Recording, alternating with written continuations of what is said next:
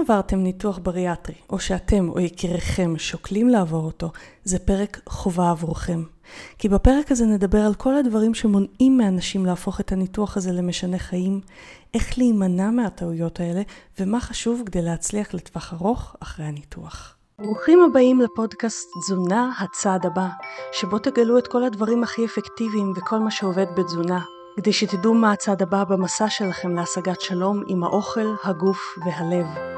אני רותי פינק, דיאטנית קלינית ומטפלת רגשית, המדריכה שלכם במסע הזה של להחזיר את האוכל להיות פשוט אוכל, ועל הדרך להשיג את השליטה שתמיד הרגשנו שאנחנו יכולים להשיג מולו. אחרי שראיתי כמה השיטות הקונבנציונליות לשינוי תזונתי לא עובדות עבורי ועבור המטופלים שלי, יצאתי למסע לדייק ולשפר את ההישגים של מטופליי ואת הידע הזה אני חולקת איתכם כאן.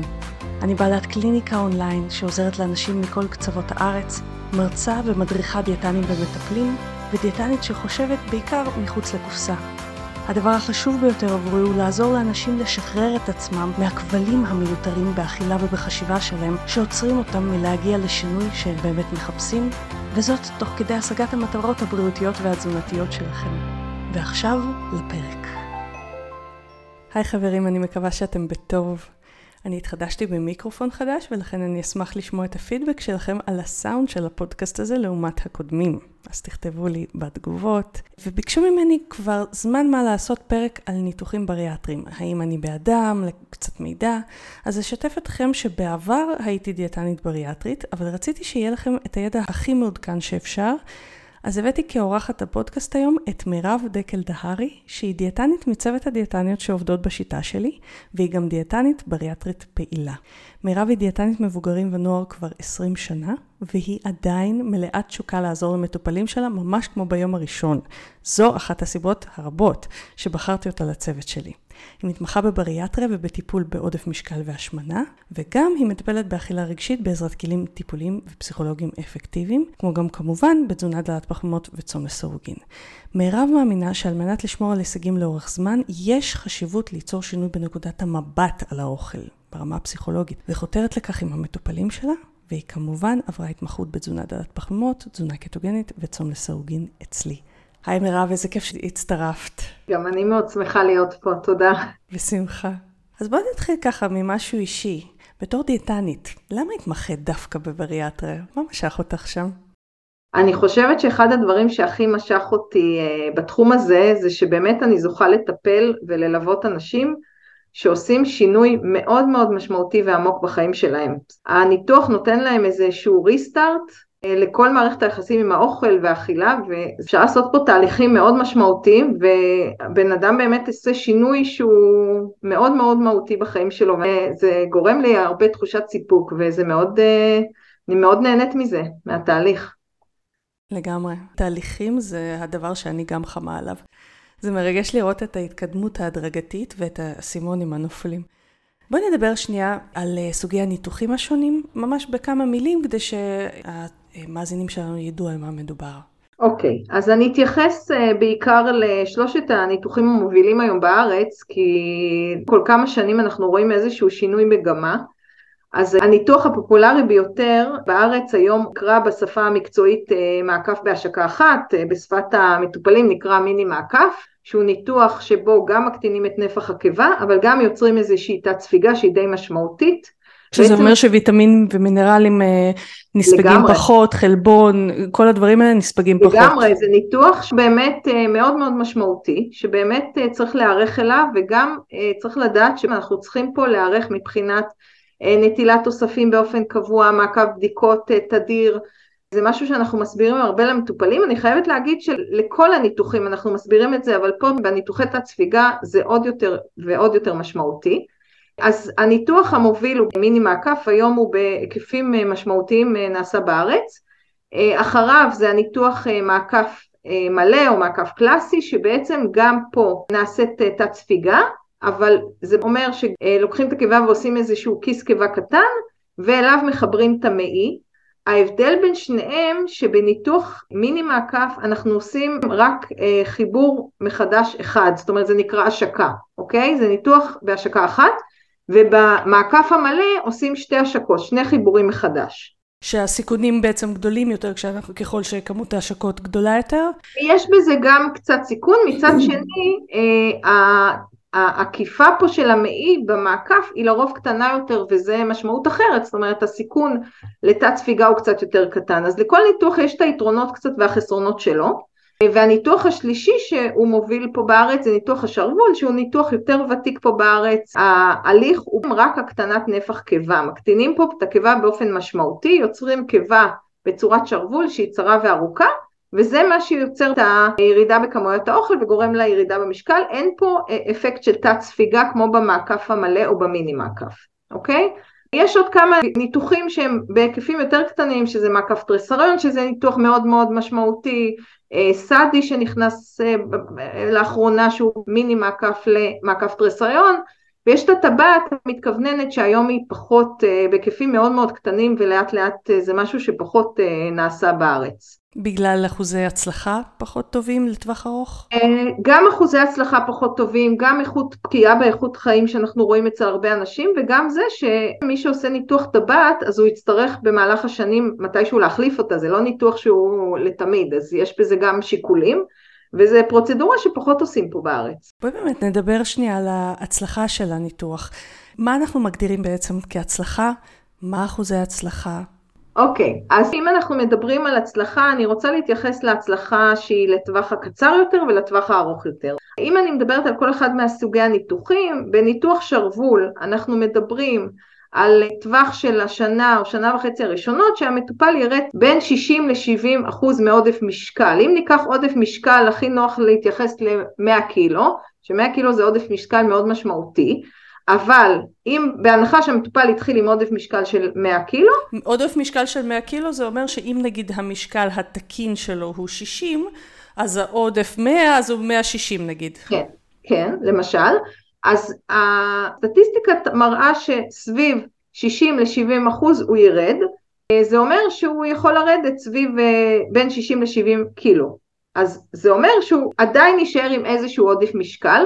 חשוב לי להגיד שכל הנתונים האלה הם איזה שהם סטטיסטיקות, יש אנשים שהם נמצאים בטווחים הקיצוניים של הדבר הזה ויכול להיות שבן אדם ירד פחות, יכול להיות שבן אדם ירד יותר ואפילו ירד את כל העודף משקל, זה לגמרי מקרים שאנחנו רואים.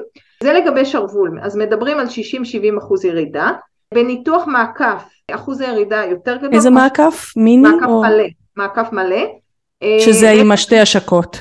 כן, ופה גם יש תת ספיגה, אנחנו רואים אחוז ירידה גבוה יותר, אה, סביב, מדברים על סביב 70, אפילו אולי 80 אחוז אה, ירידה מעודף משקל, והניתוח אה, מיני מעקף, או בשפה המקצועית מעקף בהשקה אחת, שבו אחוז הירידה גבוה יותר ומדברים על סביב אפילו 80-90 אחוז ירידה מעודף משקל. אני שוב רוצה להגיד שיש מקרים ואנחנו רואים אותם בקליניקה שמטופלים לא ירדו את כל העודף משקל, ירדו פחות או שלחילופין ירדו יותר, כל האופציות קיימות, זה מאוד מאוד uh, תלוי, כל מטופל uh, אנחנו רואים התנהלות קצת שונה. עוד דבר שחשוב לי להגיד זה לגבי הטווח הרחוק יותר. כשאנחנו מדברים על הצלחה שהיא ארוכת טווח, אז אין הרבה שוני בין הניתוחים, על ירידה תוך כמה שנים של 50% מעודף המשקל, וזה מתבסס על זה שבתוך שנה וחצי שנתיים אנחנו רואים איזושהי עלייה קלה שיכולה להיות במשקל בכל הניתוחים. שזה, אם אנחנו מדברים מספרית, אז 50% מעודף המשקל תוך כמה שנים, זאת אומרת שאותו בן אדם ששקל 160 עם 100 קילו נגיד עודף משקל, והוא ירד נגיד 70 קילו, כי הוא ירד 70 אחוז מעודף המשקל, הוא יעלה 20 קילו, סטטיסטית, לאורך השנים, ואז הוא יצליח לשמור בסוף על נגיד סביב 110 קבוע. נכון, אנחנו מדברים על זה שבטווח היותר רחוק מהניתוח, הציפייה היא שתהיה איזושהי עלייה, שוב כמובן יש אנשים שכן מצליחים לשמר את המשקל אבל יכולה להיות איזושהי עלייה והיא יכולה להגיע למצב אפילו שהוא עלה אה, נגיד בסביבות 20% ובסופו של דבר הוא מגיע ל-50% שמירה על ירידה מעודף משקל שזה לחלוטין נתון טוב. לגמרי, לגמרי. ויחד עם זאת, אני ככה חושבת על האדם הממוצע, נגיד, שאני רואה בקליניקה, שמ-160 הוא יגיע ל-110, חלק מהאנשים האלה יהיו מאוד מאוד מרוצים, אבל חלק יהיו מאוד מאוד מאוכזבים. נכון, נכון. אני גם חושבת מניסיון עבודה עם מטופלים מהתחום של הבריאטריה, שהרבה מאוד אנשים ברגע שמתחילה איזושהי עלייה, אפילו אם היא הדרגתית, הם מרגישים איזושהי תחושה של חוסר שליטה, ובאמת מרגישים איזושהי אכזבה ומבחינתם זה איזשהו כישלון, אז באמת אנחנו כל הזמן שמים את הדברים על השולחן, יכולה להיות עלייה, וכמו שאמרתי, העלייה הראשונה יכולה להיות בטווח של שנה וחצי, שנתיים, וזה משהו שאנחנו רואים. אבל זה לא אומר שבהכרח הניתוח נכשל. לא. כי זה החשיבה... ולא כולם יגיעו לעלייה כזאת שזה 50 אחוז, יכול להיות שהם ישמרו על הישג יותר גבוה, אבל אני אומרת, גם 50 אחוז מעודף משקל אה, בטווח של כמה שנים נחשב הצלחה. כן, חלוטין. כן. אז אני חושבת על האדם הזה, שלמשל חושב לעשות ניתוח, או אפילו עבר ניתוח, והחשש הזה שכל הניתוח ייכשל, הוא מהדהד בו. ואני רוצה שנדבר על איפה הדברים שאנשים הכי נופלים בהם אחרי הניתוח, וגורמים באמת לכישלון הניתוח. כלומר, בין אם זה חוסר ידע בכלל, או עלייה של הכל חזרה, מה את הכי רואה? אוקיי, okay. אז אני רוצה להגיד כדבר אה, ראשון, זה שהרבה פעמים השלב הראשוני אחרי הניתוח כבר מתחילים להגיע התוצאות שלמרבית האנשים יש ירידה די משמעותית במשקל בטווח זמן קצר. והמטופל מרגיש איזושהי תחושת אופוריה, אנחנו קוראים לזה בש... ב... לפחות בחצי שנה הראשונה תחושת אה, ירח דבש.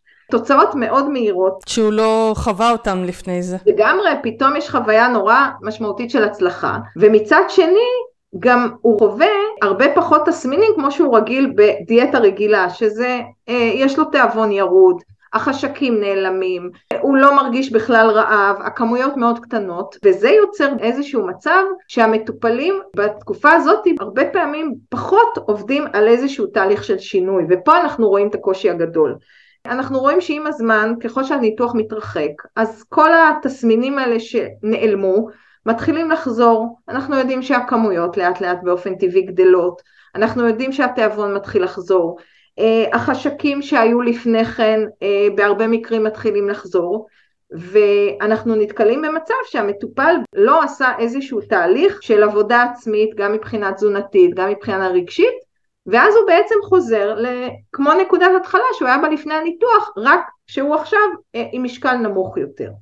יש איזושהי נטייה של אנשים אם הם הולכים על איזושהי התערבות, בין אם זה ניתוח, בין אם זה דיאטה, בין אם זה שינוי כלשהו, אה, בתזונה, באורח חיים, יש איזושהי נטייה אה, להגיד, אוקיי, הפעם זה יעזור. ואני כל הזמן, זה כאילו נשמע מאוד סדיסטי, אבל אנחנו אוהבות להחזיר אותם למקום הזה של... אוקיי, אם לא הצלחת לדלג על האבנים האלה עד עכשיו, זה שתשנה את התזונה, או אפילו את הכמויות, כמו שקרה בניתוח, זה לא מה שיעזור. אתה חייב ללמוד להתייחס לאבנים האלה, אתה חייב להפסיק להתכחש לזה שהן שם, לשים לב אליהם, לזהות מה הם, לזהות את הצורה שלהם, ורק אז להבין, ואת זה אנחנו מעביר, עושות בטיפול, איך לנטר עליהם. כי גם ניתוח, תכלס, זה התערבות, זה התערבות מדהימה, אבל זה התערבות. מה שבסוף זוכה, זה ההרגלים, ומה קורה אם לא עבדת על הרגלים, הרגלי חשיבה על האוכל, הרגלי חשיבה והתייחסות לרגשות במקום על ידי אוכל דברים אחרים, שאתה נתקל באותם אבנים שוב ושוב. אתה עצוב, אתה הולך לאכול. אתה שמח, אתה הולך לאכול. אתה לא יודע להגיד לא, אתה הולך ואוכל את הדברים, ואז אפשר גם לרמות, מה שנקרא, את הניתוח באיזשהו מקום. נכון. אז מה שאני רוצה להוסיף למה שאת אמרת, שיש הרבה התמודדויות וקשיים שהיו גם לפני הניתוח, ולתקופה מסוימת אולי הם קיימים פחות או שנעלמו לגמרי בגלל התקופה הזאת של הירח דבש והם לגמרי חוזרים ואנחנו רואים שגם כל מיני הרגלים שהיו לפני מתחילים לחזור אם זה אכילה נשנשנית, אה, חוסר הקשבה לרע ושובע, יש המון דברים שאנחנו רואים שמתחילים לחזור בטווח מסוים אחרי הניתוח. וברגע שהמטופל לא היה לו שום רצון או איזושהי תחושה שהוא צריך לעשות עבודה במקביל. אז אנחנו מפספסים פה את המומנטום, הניתוח בשלב מסוים פחות ופחות אפקטיבי וזה יכול להוות מכשול מאוד מאוד גדול ובסופו של דבר לעלייה במשקל, זה יכול להיות בטווח יותר ארוך אבל זה לגמרי יכול לקרות. אני רוצה להגיד עוד משהו בקשר לזה שבהרבה מקרים אני רואה בקליניקה שמטופלים כשהם לא נמצאים באיזשהו תהליך אה, של ליווי אז גם מבחינת בחירת המזונות, הם לאו דווקא יעשו את הבחירה הנכונה ביותר, אלא הם יעשו את הבחירה שבאמת יותר נוחה להם אחרי ניתוח, אם זה סוגי מזונות שהם יותר קראנצ'יים ורקים ונוזליים. כי הם עוברים יותר טוב. לגמרי, והם לאו דווקא בדיוק, מה שאנחנו יותר ממליצים זה שזה אוכל שהוא מוצק, שהוא לוקח לו יותר זמן עיכול ובאמת משפיע גם על תחושת שובע לאורך זמן, שזה מה שאנחנו כל הזמן רוצים שיקרה. אנחנו רוצים לסגל איזושהי, לא, לא אכילה בשפת הדיאטה, אלא אכילה באמת קשובה יותר ומגוונת, ושתהיה כזאת ש, שהבן אדם ייהנה ויאכל, אבל גם יהיה שבע ולא כל הזמן יהיה תחושת רעב ויחפש מה לאכול. וזה הרבה פעמים מתפספס כשהבן אדם לא נמצא בתהליך של אה, ליווי. אני חושבת שזה נכון גם לא רק לתהליך של ירידה במשקל בעזרת ניתוח בריאטרי. היכולת הזאת להתרחק משפת הדיאטה, שפת המותר לי, אסור לי, אני בסדר, אני לא בסדר, אני ילד טוב, אני ילד רע, אה, לתוך מקום של רגע, בחירה, לא סט כללים שנכפה עליך. זה חלק נורא נורא קריטי, וזה גם חלק מהשיטה שאנחנו עובדות בה, של להרחיק את הבן אדם מהקשיחות הזאת ולפתח את הגמישות, זה מה שמאפשר את ההתמדה. עכשיו, אפשר ליצור את הגמישות הזאת הרי ממה שאנחנו יודעות, כי אנחנו עובדות בזה, גם בתזונה יחסית מוגבלת, כמו אפילו תזונה דלת פחמימות, אבל עד שאתה לא יוצר את הגמישות המחשבתית הזאת קודם, ואז האכילתית, התזונתית, אתה כל הזמן בסכנת נפילה. כי יש לך בכלל חשיבה של שחור לבן. אם אכלתי משהו לא טוב, אז זה נפילה.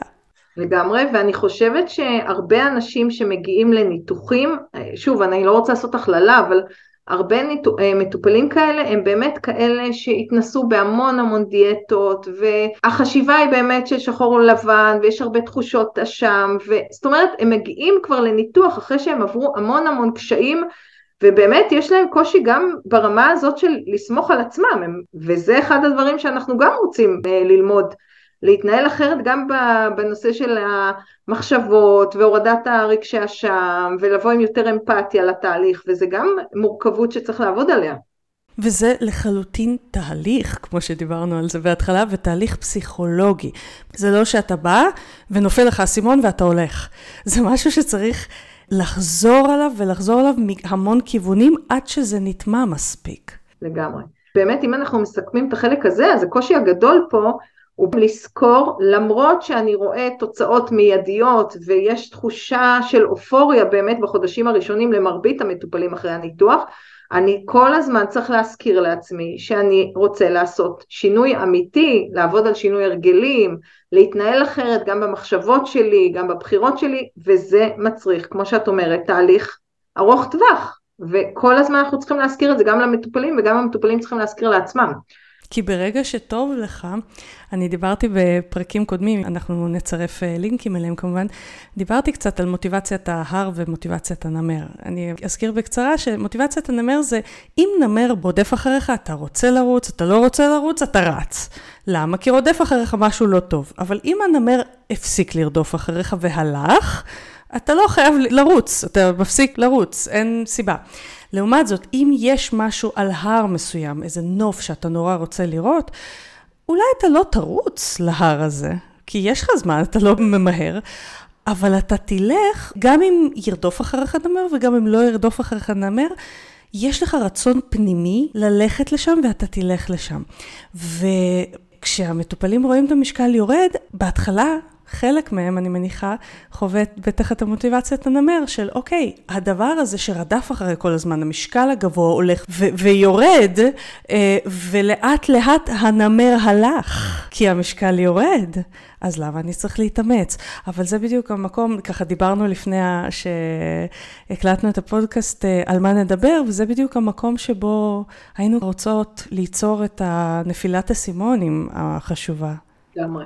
אם היו דברים שהיו קשים לי לפני הניתוח בהתנהלות שלי עם האוכל ובקושי באכילה ובכל הנושא של חשקים ודחפים, אז הקשה הזה לא נעלם, הוא פשוט לתקופה מסוימת אולי קצת פוחת, במרווח זמן מסוים אחרי הניתוח אני פחות מרגיש אותו, אבל הקשיים האלה לא נעלמים, הם לאט לאט מתחילים לחזור בכל מיני צורות אולי קצת אחרות, אבל זה קיים.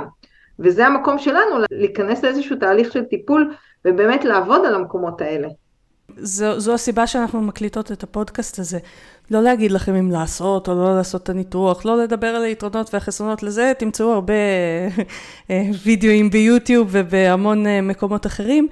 אלא לדבר על זה שחבל לפספס את היתרונות של הניתוח שכבר כן עשיתם, או שאתם מתכננים לעשות, בגלל שאתם לא חוזרים לתהליך. למה? כי יש איזה מנגנון פסיכולוגי שמחליט בשבילכם שטוב, הנמר ברח, אה, כבר המשקל יורד, אז אני, זהו, השגתי את המנוחה והנחלה.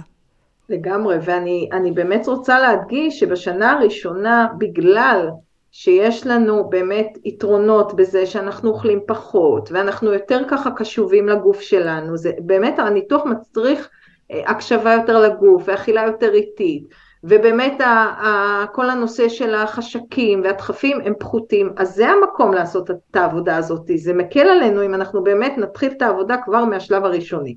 וכן, יש לזה הרבה יתרונות, כבר עם הניתוח להתחיל את התהליך.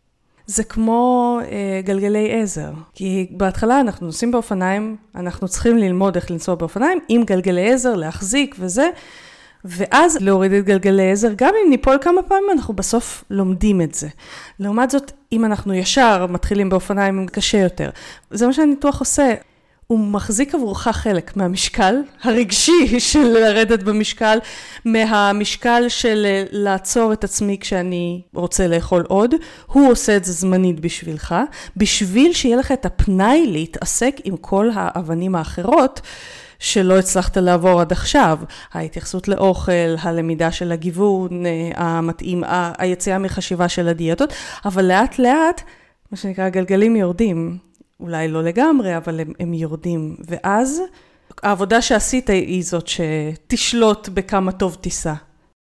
הרבה מטופלים אומרים שהניתוח הוא כמו איזשהו שוטר חיצוני, הוא, יש להם תחושת ברקס בשלב מסוים כשהם אוכלים. כמו שאמרת פה עם הגלגלי עזר, נותן להם איזושהי עזרה חיצונית כדי לאכול בצורה יותר מתונה ולאכול פחות, אבל שוב, הם צריכים לדעת בתקופה הזאת להיעזר בניתוח ומפה לקדם את זה לזה שזה יגור, יגרום להם להרגלים חדשים ולא תמיד זה קורה. בגלל זה החשיבות של במקביל עבודה פסיכולוגית, תזונתית, לעבוד על הדברים האלה ולחזק אותם. לחלוטין.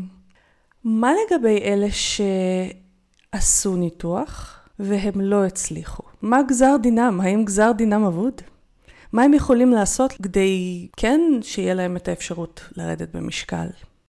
אנחנו נתקלים בהרבה מאוד מטופלים שמסיבות שונות אה, עלו במשקל אחרי תקופה מסוימת מהניתוח ובהרבה מקרים הם ככה קצת מתלבטים האם לחזור לטיפול, מה יש עוד לעשות, אז אני חושבת שיש הרבה עוד מה לעשות גם במקרים שיש עלייה במשקל אחרי ניתוח בריאטרי קודם כל, בהרבה מקרים אנחנו יכולים עדיין אה, בעזרת אה, אה, טיפול להשמיש את התהליך, להיעזר בהגבלות שעדיין קיימים מהניתוח ובהם להשתמש כדי לה, להמשיך לעבוד על שינוי הרגלים ועל הקטנת כמויות ועל באמת על העבודה ההתנהגותית. כלומר, את אומרת אין דבר כזה שהניתוח אבוד, אפשר עדיין להשמיש אותו.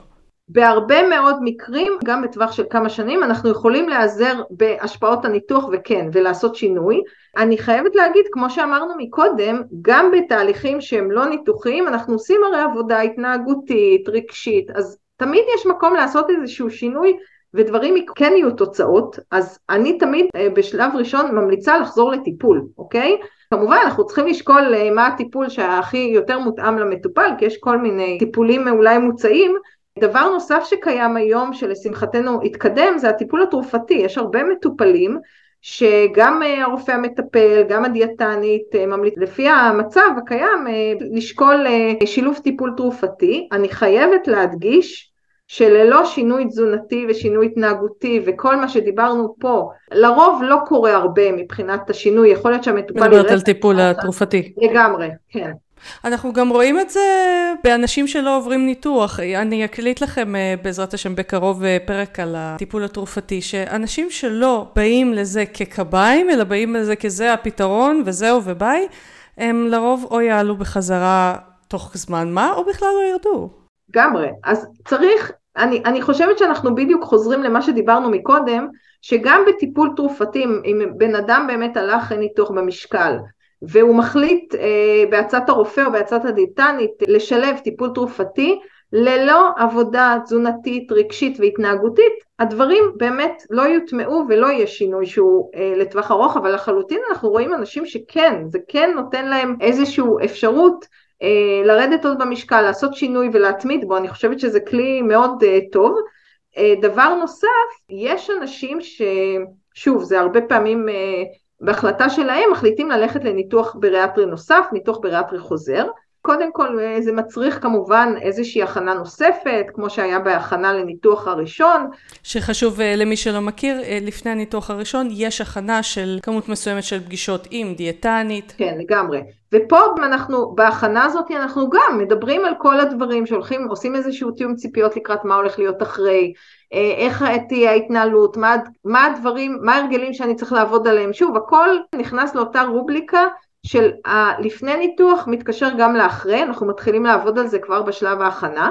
רק חשוב להגיד שבמקרה של ניתוח חוזר, אז כמובן צריך להתייעץ עם כירורג לגבי איזה ניתוח יהיה אפקטיבי ביותר ומתאים למטופל בהתאם גם למצבו הרפואי, הגיל שלו, יש כאן הרבה פרמטרים שצריכים לבחון, וחשוב לדעת שהרבה, ברוב המקרים קצב הירידה יהיה איטי יותר מאשר בניתוח ראשוני, אוקיי? אבל בהחלט זה כן אה, משהו שאפשר לשקול אותו.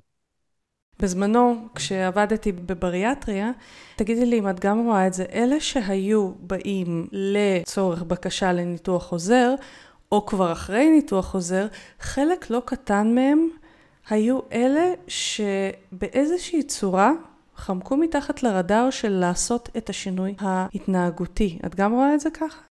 אני גם מרגישה ככה. חייבת להגיד שזה לא כולם, יש לנו מטופלים. נכון, נכון. אמנם ממה שאני מכירה, לא רבים שכן היו אצלנו באיזשהו תהליך לתקופה מסוימת, ואחרי כמה שנים חזרו לניתוח חוזר, אבל בהחלט אנחנו רואים אה, אחוז גבוה של מטופלים שמגיעים לניתוחים חוזרים, שלא באמת עשו תהליך משמעותי בניתוח הקודם.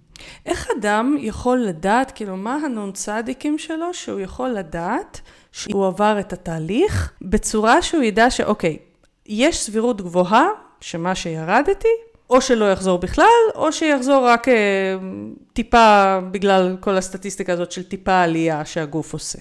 כן, אוקיי. קודם כל, אולי הדבר הכי חשוב זה באמת להיות בטיפול. שאנשים שיש להם ברקע, עברו ניתוח בריאטרי, קיימת בעיה של השמנה, הם צריכים לדעת שהם צריכים להיות במעקב, גם אם זה מעקב באמת ארוך טווח, ולא להגיד, טוב, אני עושה איזושהי תקופה וזהו. זה משהו שמצריך טיפול באמת מעמיק מאוד, גם מבחינה, כמו שאמרנו, לפעמים אנחנו ממליצים אפילו במקביל אלינו לשלב טיפול רגשי, שצריך להבין מהם הדברים הבסיסיים שהובילו להשמנה ובהם לטפל, ואני חושבת שזה משהו שהוא באמת ארוך טווח. כי הגורמים להשמנה הם מורכבים, השמנה זה לא רק... אה, כמה קלוריות אתה מכניס לעומת מוציא, זה גם למה אתה מכניס את הקלוריות האלה. והלמה הוא פיזי, אבל הוא גם רגשי ו- ומחשבתי, ואפילו יכול להיות תלוי אה, בין אם מצבים רגשיים ספציפיים כמו דיכאון וחרדה, ובין אם אפילו neurodiversity כמו אוטיזם או ADHD. לגמרי. להבין שהניתוח לבדו, ללא תהליך מקביל של טיפול שהוא יהיה טיפול ארוך טווח, צריך להבין שהוא לא אפקטיבי לטווח הארוך, זה דבר ראשון. ובמקביל לירידה במשקל, כמו שאמרנו שבחודשים הראשונים לרוב הירידה במשקל היא יותר מואצת, אז אנחנו צריכים להמשיך לעבוד על ביסוס הרגלים חדשים, אה, להיות יותר קשוב ומודע לאכילה שלי, לטפל בכל הנושא של דחפים, דברים שמובילים אותי לאכילה שהיא לא אכילה מתוך רעב. זאת אומרת, אנחנו כל הזמן צריכים להיות במקביל. לטפל בבעלי. לגמרי, לגמרי, יש המון המון אה, התנהלויות שמשפיעות לנו בסופו של דבר על הבחירת, על האכילה שלנו, על הבחירת מזון. וחשוב להדגיש שיש להם פתרונות, המון המון דברים שיש מה לעשות. כי הרבה פעמים אנשים חוששים לבוא לדיאטנית, כי הם אומרים, מה היא כבר תעזור לי? הייתי כבר אצל כמה. לפחות במה שאנחנו עובדות, יש פתרונות לדברים האלה. לגמרי, אני חושבת שלפעמים, כמו שאת ציינת, אה, אנשים מחוסר אה, אה, הכרה של הדברים, מחוסר ידע, בטוחים ש, שלא יצליחו לעזור להם, גם אם הם עלו חזרה במשקל, או כאלה שהם לקראת ניתוח ולא רואים פתרונות אחרים. מה, היא תעצור אותי כשבא לי? לא, לא נעצור אותך כשבא לי, נלמד אותך לעצור את עצמך בצורה שלא הכרת עד עכשיו. נכון. מצד שני, אנחנו מדגישים את זה כל הזמן עכשיו בשיחה הזאתי, אנחנו צריכים להבין שהעבודה הזאת זה תרגול מתמשך, המקומות שבהם אני אולי יש לי נפילות, המקומות הפחות שאני מסוגל לשלוט בהם, ו- ו- וזה עבודה, וזה עבודה, וצריך להבין שזה משהו שצריך לתחזק ולהמשיך לעבוד עליו, והניתוח, זה שאולי, ה- כמו שאמרתי בחודשים הראשונים, כל התחושות האלה קצת נעלמות, זה לא באמת נעלם. אה, אני רואה את זה המון עם אנשים שיש להם אכילה נשנשנית, אכילה רגשית, שחוזרת בשלב כלשהו אחרי הניתוח, ונורא קשה להם כי הם לא הצליחו באמת לעשות שינוי פה. הם לא יודעים עדיין להתמודד עם זה, וזה הקושי הגדול. יש איזושהי תחושה של חוסר שליטה. אז על זה אנחנו המון המון עובדים, וגם ברמה הבסיסית של האכילה, אפילו הקשבה לתחושות רעב וסוף, יש הרבה אנשים... שזה הבסיס של השיטה שלנו. כן, יש המון אנשים שמגיעים אחרי המון שנים של השמנה, שלא מכירים את המושג הזה, מה זה להיות שבע, מה זה להיות רעב, הם לא יודעים אפילו איך זה מרגיש. או שהם חושבים שהם כל הזמן רעבים, ופיזיולוגית זה לא נכון. הם יכולים להיות רעבים תדיר, אבל פיזיולוגית כל הזמן רעבים אין דבר כזה, חוץ מתסמונות גנטיות ספציפיות, שמאובחנים בהם. בהקשר לזה שדיברנו שאנחנו לא בשפת דיאטה והכל אפשרי ואנחנו באמת הבחירה היא נעשית על פי אה, מה שמיטיב עבורי ולהיות יותר קשוב לצרכים של הגוף שלי, אנחנו מדברים גם הרבה על תודעת שפע.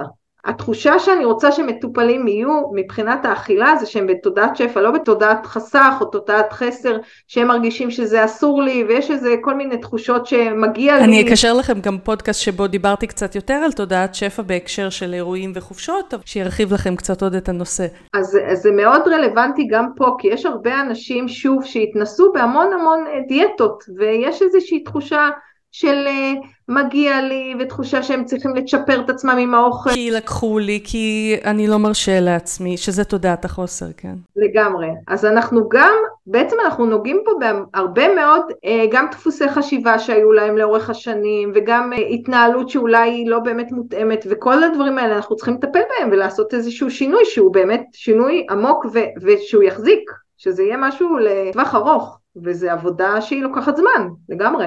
נכון, נכון. אז בואי תספרי קצת אה, מה את עושה בקליניקה, אה, במסגרת גם העבודה המשותפת שלנו. מה את עושה בטיפול? מה הקסמים שלך? כי הרבה אנשים, אה, עוד דיאטנית שמספרת כמה חשוב תהליך, הייתי כבר אצל דיאטנית, היא נתנה לי תפריט, וזה לא יצא מזה כלום, אז מה כבר ישתנה? אז בואי, בואי ככה נשתף את המאזינים אה, על הקסמים שכן אנחנו עושות. טוב, אז אני רוצה קורה. להגיד שכמובן, כמו שדיברנו פה בפודקאסט, אה, אני מטפלת גם במטופלים בריאטרים, אה, אבל גם באנשים שבאמת רוצים לעשות שינוי בתזונה שלהם, אם זה אה, מבחינת ירידה במשקל. קודם כל, אני אתייחס לפן התזונתי.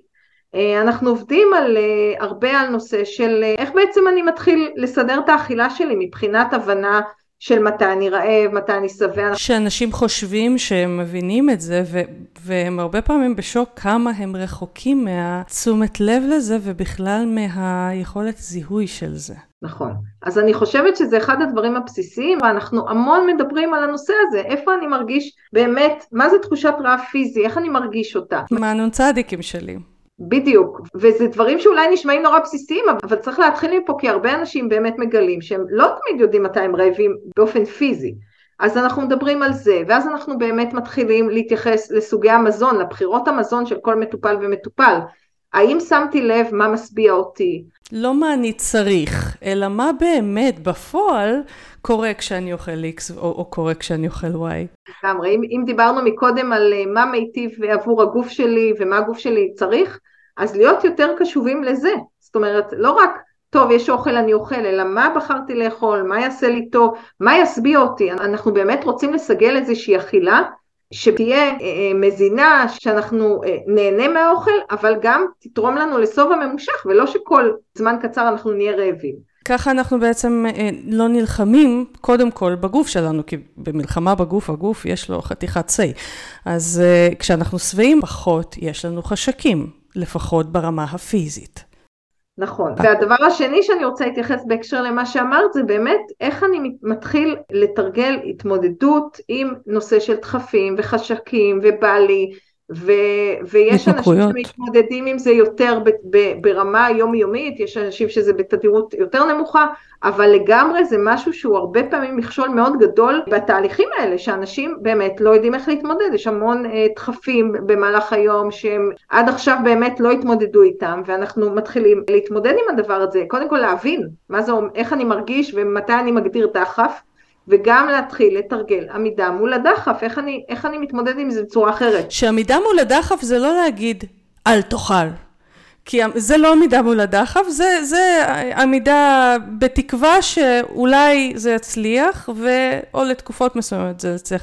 זו הסיבה גם ש, שכשאנשים אומרים, אבל ניסיתי כל כך הרבה דיאטות, סבבה, אבל זה לא קשור לאוכל. זה שתחליט שאתה אוכל מלפפון במקום כשבא לך שוקולד, זה לא מה שיפתור את הדחף. נכון, נכון. אז אני חושבת שזה אחד הדברים הבסיסיים, שפה אנחנו בטיפול מתייחסות הרבה למקומות האלה, שאולי בהרבה מקומות לא מתייחסים, אנחנו לא נותנים רק מענה תזונתי, אנחנו רוצים לדבר על הדברים העמוקים יותר, שייתנו פה אה, שינוי שהוא באמת משהו שהמטופל יודע להתמודד עם זה, עם וישים. כל המקומות האלה, לגמרי. ודיברתי על תודעת שפע, ועוד דבר שאנחנו מתמודדים איתו זה כל מיני דפוסי חשיבה שלאנשים יש. דיברנו על זה מקודם, אסור מותר, זה או שחור או לבן, יש הרבה דפוסי חשיבה שאנחנו לא תמיד מודעים אליהם, שמאוד מאוד משפיעים על האכילה שלנו ועל ההתנהלות שלנו, וגם פה אנחנו שמים על זה הרבה תשומת לב, אנחנו מתחילים להבין מהם הדפוסי חשיבה. למשל, אה, דפוס חשיבה של אה, אני חייב משהו ליד הקפה. זה דפוס חשיבה. זה דפוס חשיבה שאנחנו מאוד מאוד מאמינים לו. אבל זה דפוס חשיבה, כי אם יצמידו לך אקדח לרקה ויגידו, או שאתה שותה קפה בלי משהו ליד, או שאתה מת, אתה תשתה אותו מצוין. אז זה לא שאתה חייב, אתה אולי מאוד רוצה, אבל אתה לא חייב. וזה כבר איזשהו אתגור, נכון, אתה מאוד רוצה. אוקיי, יש הרבה דברים שאנחנו גם מאוד רוצים ואנחנו לא תמיד מקבלים, זה כבר כאילו, זה אמנם לא פותר את זה לגמרי, לא משנה מיד את uh, דפוס החשיבה הזה, אבל זה כבר מקל על ה... אבל אני חייב, כי אין לי ברירה, כי אני אף פעם לא יכול לעמוד. זה סתם דוגמה קטנה של דפוסי חשיבה, כשאנשים uh, לפעמים שומעים uh, דפוס חשיבה, אין לי דפוסי חשיבה, כשבא לי, בא לי. למה בא לך? כי אני חייב משהו ליד הקפה. שלום, דפוס חשיבה. אני חייבת להגיד שגם בהקשר של המטופלים שבאו עם רקע של השמנה, הרבה פעמים אנחנו רואים שיש איזשהו דפוס חשיבה של איזושהי מידע הופכת להיות נפילה, כי הדפוס הוא, טוב, כבר אה, חטאתי, לא הצלחתי, אז אני כבר אה, ממשיך, כבר נופל בגל הזה של האכילה. וזה מאוד משקף להרבה מאוד אנשים איך להתנהל פה אחרת, כי אנחנו לא מכל מידע קטנה אנחנו עכשיו אה, זהו יוצאים מהתהליך, אז יש פה הרבה באמת אה, דפוסים שכמו שאת אומרת לא תמיד המטופלים מודעים אליהם בכלל, אבל מאוד מנהלים אותם, ואנחנו צריכים עכשיו לפרק את כל הדפוסים האלה ולתת אה, דפוסים חש... חלופיים. וזה בדיוק מה שלוקח את התהליך ואת ה... אה, ריבוי מפגשים, גם אחרי הניתוח, גם בטיפול באכילה רגשית, כי זה תהליך רגשי, תהליכים רגשיים לוקחים זמן. נכון. אז אה, יש פה באמת אה, מורכבות גדולה גם עבור המטופל, שאולי לפעמים אחרי ניתוח אנחנו גם פחות רואים את הצורך, אבל גם יש איזושהי מחשבה, מה, אני עכשיו אלך לטיפול כזה ארוך? אבל כן, זה מה שבהרבה מקרים, זה מה שאנחנו צריכים לעשות, כי צריך לעשות, כמו שאמרת, טיפול מעמיק, זה לא משהו שנותן אה, הנחיות תזונתיות ותאכל ככה וזה יהיה בסדר, זה ממש לא. הרבה פעמים אנשים כזה אומרים, אה, מה, אני אלך לטיפול ארוך, זה יעלה לי הרבה כסף, אבל אם אנחנו מסתכלים על כמה, אם באמת מתמידים בטיפול הזה, אפילו אני, אני אגזים, בסדר? כמה שנים.